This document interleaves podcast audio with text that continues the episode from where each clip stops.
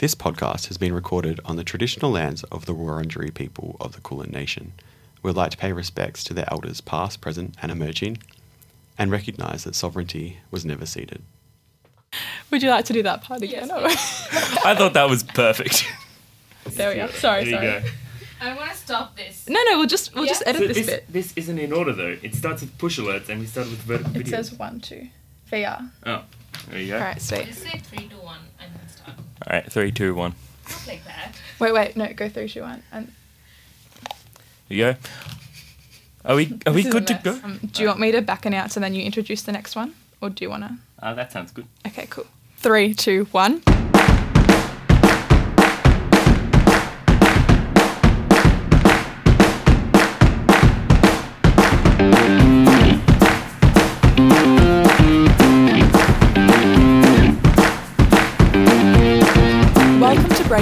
Podcast. We're your presenters, Alexandra Middleton. And I'm Kai Holroyd.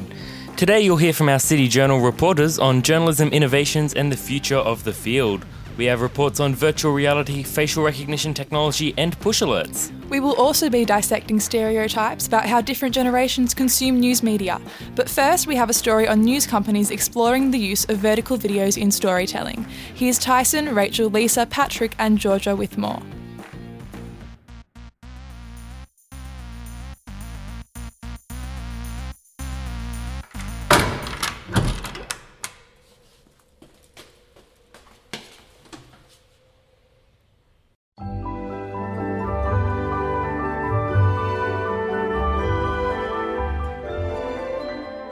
Would you rather live without your mobile phone or your toilet? Um.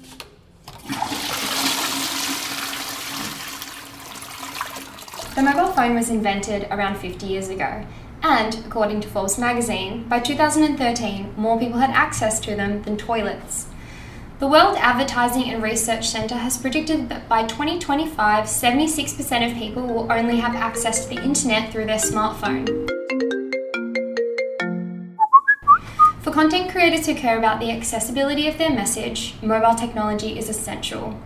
Vertical videos created in portrait mode suitable for mobile screens are part of a new wave of tech innovation that ensures content isn't just for those of us who have access to a computer. Today we'll explore some of the big names playing with vertical content and their motivations. It is clear why brands are jumping on the vertical video bandwagon, with 79% of people saying a company's video has convinced them to buy a piece of software or app. Vertical video has been a feature of social media platform for advertising purposes for a while. However, we are now beginning to see the format being adopted by major Australian and international news networks who are dedicating big budgets to the platform. With 87% of people saying they typically hold their phones vertically for general use, it is only logical for news networks to also utilize the emerging format in order to produce accessible news optimized for smartphones. Newspapers such as the Washington Post and Channel 7 and Channel 9 have taken advantage of TikTok and Facebook. You wouldn't expect a 14 year old to know or be interested in the Washington Post. But since its debut on TikTok in May, the centuries old newspaper has amassed almost 150,000 followers. While the content does not align with the traditional reporting Washington Post is known for, it does introduce tidbits of news. Let's record. From the newsroom of the Washington Post, this is Post Reports. I am a dinosaur. And I'm a giraffe. The TikTok account is not the Post's first venture into vertical video. In 2015, the newspaper launched a vertical video player with its sights set on the 2016 presidential election. In place of long form, properly packaged reporting, they started using more explainers, shot vertically. Us old guys lost the ability to get people to turn their phones sideways to watch videos. That's too hard. Why fight it? said Micah Gelman, the Washington Post director of editorial video. Hello, I'm Michael Usher, and welcome to the very first episode of the latest on Facebook Watch.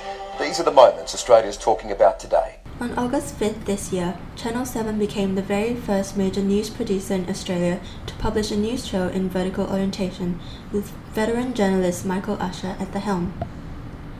The series has consistently garnered significant audiences on the broadcaster's national Facebook page, with hundreds of thousands of viewers tuning in nightly.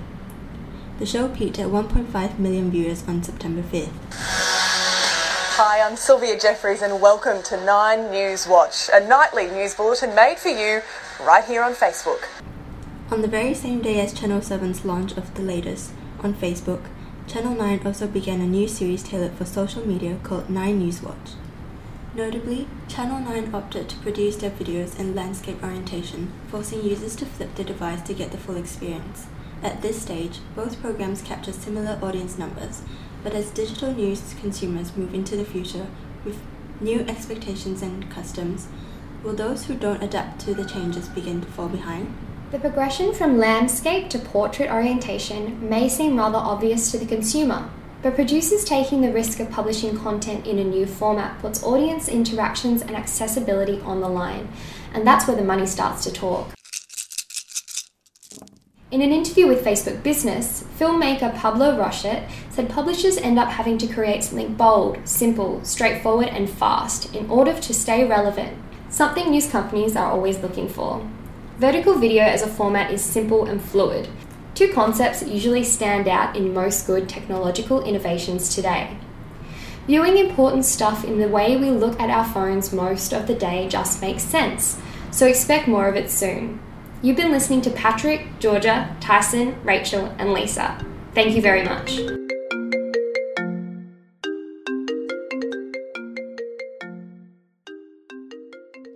An interesting concept. News companies exploring vertical videos is definitely going to be changing the way we ingest news in the future.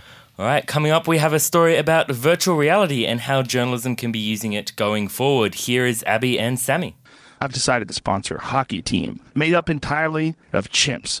I'm tired of people telling me that chimps are not capable of kicking human ass in sports. If you thought that was popular podcast presenter Joe Rogan, then you'd be wrong. This audio is taken from a new style of virtual reality called deepfake. Technology like this opens up the discussion about ethics in the new age of technology, virtual reality. New projects based on virtual reality have begun to emerge among storytelling journalists and media corporations. We're here to make virtual reality the next major computing platform. Mark Zuckerberg wants to integrate VR with daily life, connecting people together on a multi-sensory level. But founder of Oculus VR headset warns of a whole new set of media ethics questions that has now entered the journalism arena. I think the outlets are going to have to be really responsible with with this new technology though because virtual reality if used irresponsibly does have the potential to I guess create false equivalency between something that actually happened and something didn't happen. If VR is the next obvious step for journalism, is it also the next step for fears of fake news? People already struggle to distinguish fake information from factual news. How can we ensure that the general consumer's media literacy is prepared for VR? VR has the grave potential to both further undermine discourse and increase general distrust in news media. VR journalism originated in 2012 at the Sundance Film Festival when documentary journalist Nonny de la Peña presented Hunger in Los Angeles about the lack of food in poorer LA neighborhoods. Nonny wanted to combine traditional reporting with emerging virtual reality technology to put the audience inside of the story. And then we also recreated a street scene in which a young girl is singing and a bomb goes off. Now, when you're in the middle of that scene and you hear those sounds and you see the injured around you, it's an incredibly scary and real feeling. She recreates the scenes because they're too disturbing to show. Will audiences be receptive to a hyper realistic form of immersion? Can it be taken too far and be too distressing for a majority of news audiences? Most importantly, is it real journalism? The moment at which our bodies and our minds really believe we are someplace else, that is an experience that really threatens deliberation and judgment. Can transparency and authenticity still exist? Have you ever read a life changing piece which transported you to the story world? You become a part of the scene, seeing, hearing, smelling, sweating. You're completely immersed. But what happens when we can make it real? With the growing prevalence of virtual reality technology as it improves and becomes more accessible, what ethical dilemmas will journalism will journalists face in trying to present stories through VR? Today I have Samantha Burgess here with me to discuss some of these issues. Welcome, Samantha. Hi, Abby. Thanks for having me. Yes, it is hard to see exactly where VR is headed with technology advancing so rapidly, but it is an ethical minefield.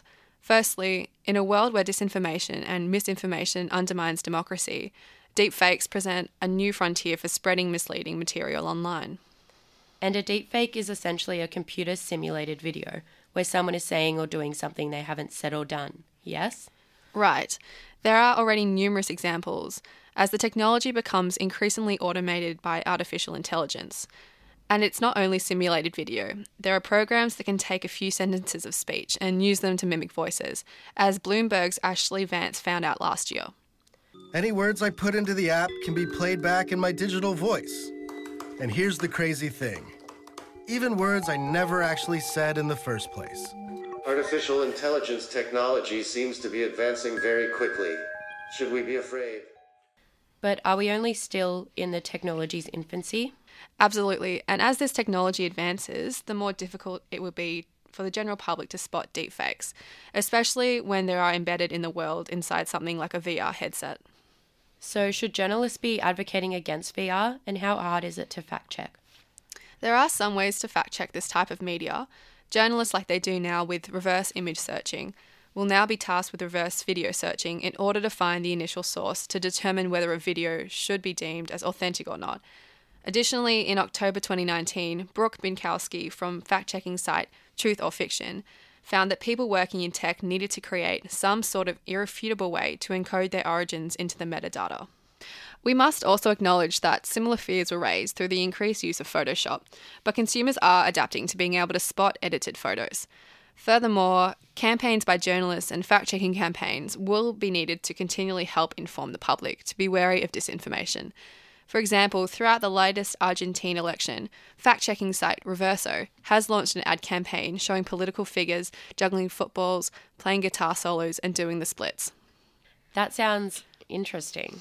Thank you, Samantha. So, VR's clearly a very controversial topic at the moment, and we'll have to see how it unfolds.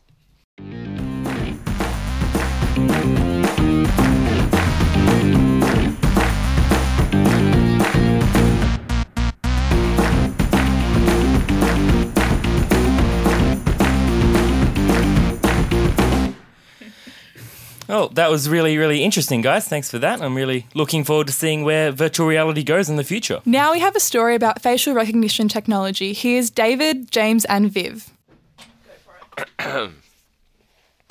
Most of the current issues highlighted by the media are negative. For example, identity theft, privacy, and unwanted surveillance, and even issues with accuracy and discrimination. However, these issues are merely one side of the coin. For example, just two months ago, New York police were able to apprehend an accused rapist within 24 hours using facial recognition technology. Yes, inaccuracy is a potential issue, but if used in the right means, it can be an incredible force for good. Fortunately for us, we've got an expert in criminal law with us today in the studio. Joining us now is David Forster, a now retired lawyer with over 45 years of experience. Hi, David, and welcome to our podcast. Viv, did you want to take over? So tell us, David, about your thoughts on facial technology and are you in favour of it? Well, I think it's a bit scary. Um, walking around the city of Melbourne, I don't necessarily want photographs of me. And um, I think it's very important that the whole facial recognition business is very regulated. And with the current state of facial recognition technology in China, and the social credit system being implemented, do you see that happening in the Western world too? Well, obviously, that'll depend upon the uh, political persuasion of individual governments. Obviously, in China, it's uh, there's over there's millions of people that are being watched, and the Uyghur Muslims, for example, a population of over 100 million, uh, 1 million people, is being uh, monitored very closely by the Chinese authorities. So the issue becomes how far can this uh, technology be used? And if it was implemented, how would that affect the legal system in Australia? for better or for worse? Well, a, that's a pretty wide question. In the old days, you'd have identikit lineups, you'd have mugshots, you'd have passports, and you'd have old fashioned cameras. In the future, what may happen is that policemen will have cameras with them. They'll go to a, a, a crowd protest and then they'll take pictures of the people and then they'll take it back and then analyse it and then work out who they're going to be charged with uh, offences.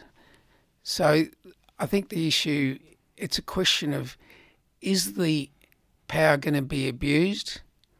Who's going to regulate the use of the power? And what is the individual response of the citizen to being watched? In September this year, the UK High Court ruled that use of facial recognition technology by the police in public was lawful.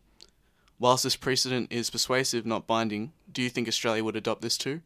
It's hard to say. The decision is on appeal currently. In that case, a man was charged by the police for offences involving him shopping and also him attending a protest. And it opens up the issue of, you know, how far do we want to become a police state? And in my view, in Victoria at the moment, people are quite anxious about uh, being followed by cameras. Thank you, David, for your time. Pleasure. It's obvious that for public safety and security applications, the possibilities are limitless when it comes to facial recognition technology.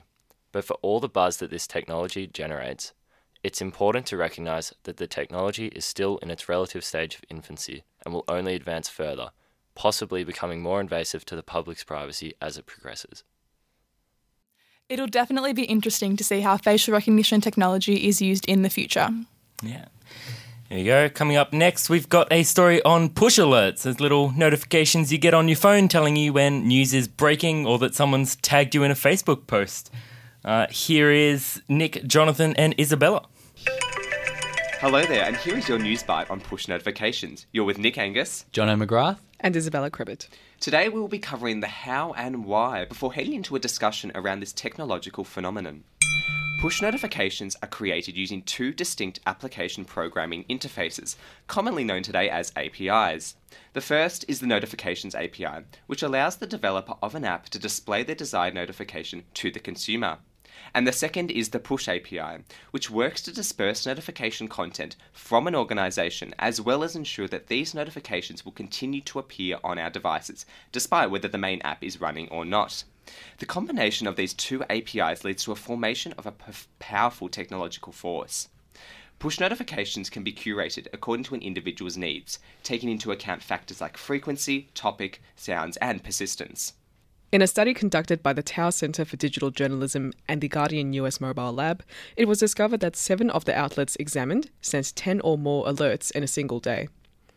In the same study, it was found alerts are no longer restricted to breaking news events. Over two fifths of alerts sent from outlets' iOS apps were not about breaking news. 10 publishers sent more non breaking news alerts than breaking news ones. Furthermore, a research study conducted by the European Association of Social Anthropologists estimates that a slotter would sift through 4,000 to 5,000 pieces of information per shift. Let's have a chat about this.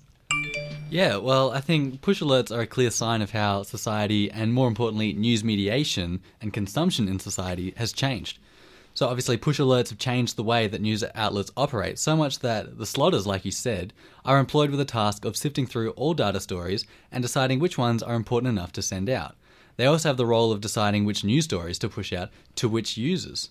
So it seems like push alerts are creating more jobs in the journalism industry. What do you guys think?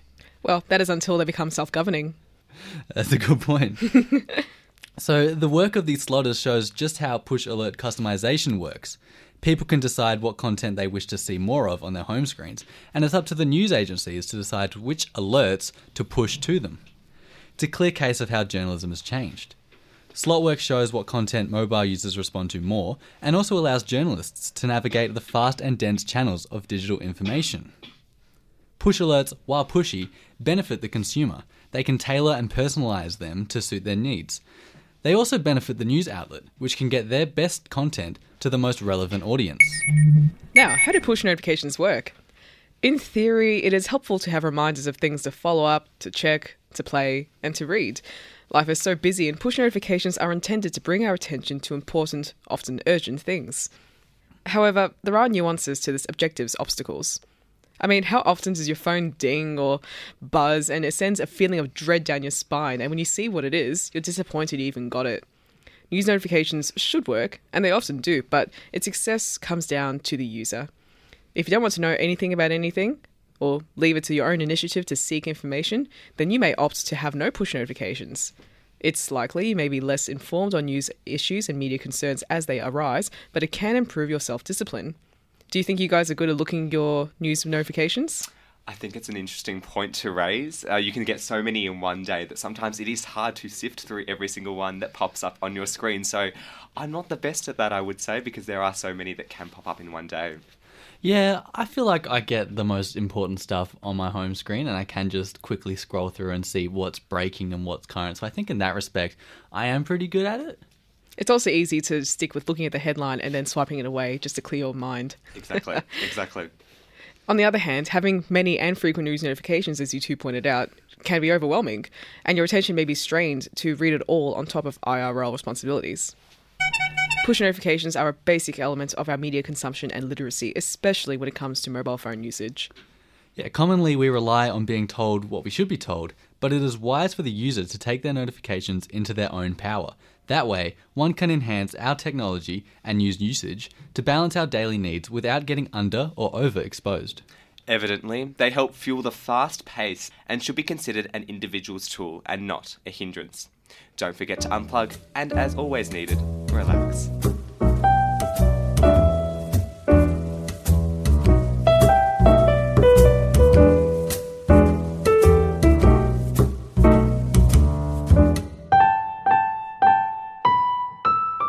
And for our final story of the podcast, we have Tamara and Emily Lane talking about stereotypes of how different generations consume, engage, and think about media forms, communication theories, and models. Since the early 1920s, people have been theorising the different ways in which audiences receive information. In summary, they are either passive or active.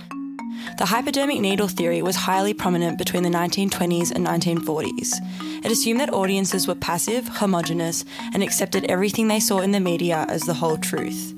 However, in half a century, this assumption deteriorated. The 1960s and 70s were a time of significant change in the West. Gender and race equality were on the rise, and the government as well as the media were challenged. The uses and gratifications theory emerged during this time and proposed that audiences were active in their consumption of the media. It observed how people use the media to gratify a range of needs, including their need for information, personal identity, integration, social interaction, and entertainment. So, what happens when the information audiences are being fed is incorrect or misleading? This is called disinformation or misinformation. Disinformation is false information which is intentionally spread in order to persuade public opinion or manipulate the truth.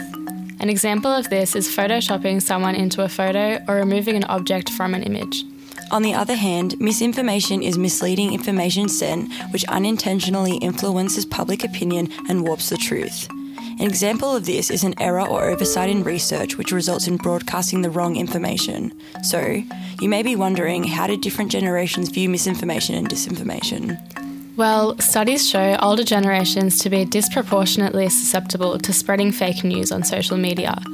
Research by New York and Princeton universities show older users share more fake news than younger ones, regardless of their education, sex, race, income, or how many links they share.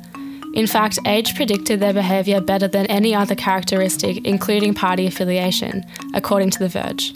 And the New York Times reports, on average, American Facebook users aged 65 and older posted seven times as many articles from fake news websites as adults 29 and younger, according to a study by Science Advances in 2016. So, how are people dealing with mis or disinformation?